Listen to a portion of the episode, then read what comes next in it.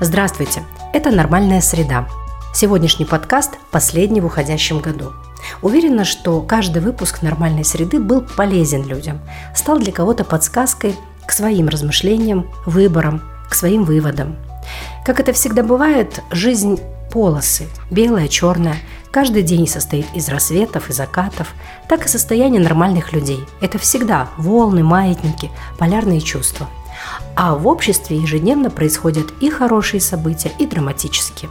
Но и те, и другие одинаково влияют на наше сознание, развитие, принятие решений для того, чтобы идти дальше своим путем и жить, как я люблю говорить, своим умом.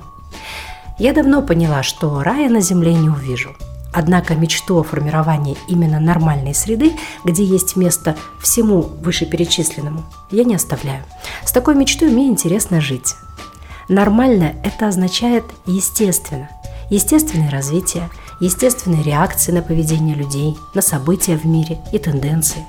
И чтобы в нормальном состоянии все же было больше позитива, нужны нормальные импульсы, то есть больше источников позитива.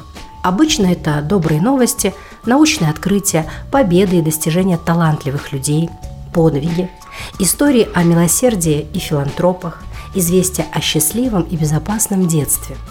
Но известия не появляются сами по себе, и чтобы мы с вами узнали их, услышали о них, нужно, чтобы они происходили.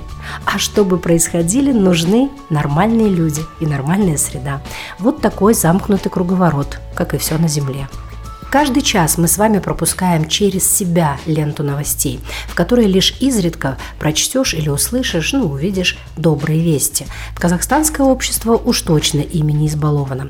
Однако мало кто задумывается, что источником формирования добрых вестей являемся мы с вами – каждый человек нашей страны. И чтобы нам поскорее выйти из этого замкнутого круга, каждому члену общества нужно начать генерировать события, явления, поведение, которые будут создавать импульсы для порождения тех самых естественных, но именно позитивных реакций. Ко мне приходят письма и сообщения со всех уголков страны, в которых каждый раз вы просите остановить насилие, судебный произвол и даже политический беспредел – и всякий раз я скрупулезно, без лени разъясняю такому казахстанцу. Но невозможно изменить ситуацию только освещением. И что вы точно так же, как и я, наделены правом участвовать в процессах переустройства. В этой роли мы в абсолютно равных правах, как и во многих других. Ведь помимо распространения информации, каждому из нас нужно быть именно участливым, подключаться к процессам лично. Одним словом, действуйте и вы – Примеров того, как наши с вами соотечественники имели шанс изменить картину жизни, но не воспользовались им, тысячи. Это не участие в судебных разбирательствах из-за лени или неожиданных финансовых расходов. Это позорные взятки инспекторам ГАИ, унизительное супружество с абьюзером ради какого-то надуманного счастья.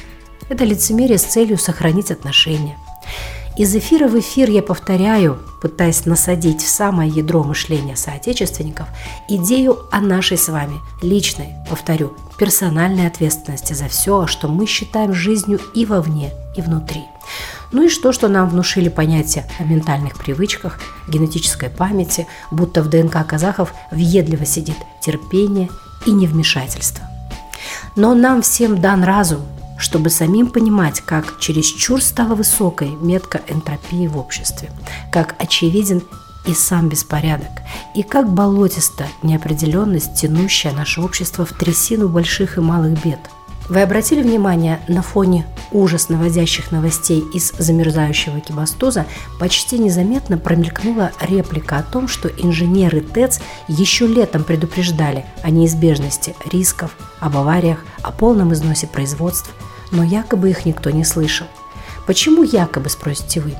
А потому что предупреждение, которое никто не услышал, ну или даже если не хотел услышать, равно нулю. Потому как смысл предупреждений не в механике произнесенных слов, а в силе намерения и в решительности к действию. Отступить еще допустимо, когда речь идет о просвещении. Ну и то, отступить до определенной поры, до момента готовности аудитории внимать полезным знаниям. Но когда речь идет о жизни людей, то впору совершить подвиг, даже если это будет стоить тебе целой жизни, как это сделал герой поучительного фильма «Дурак».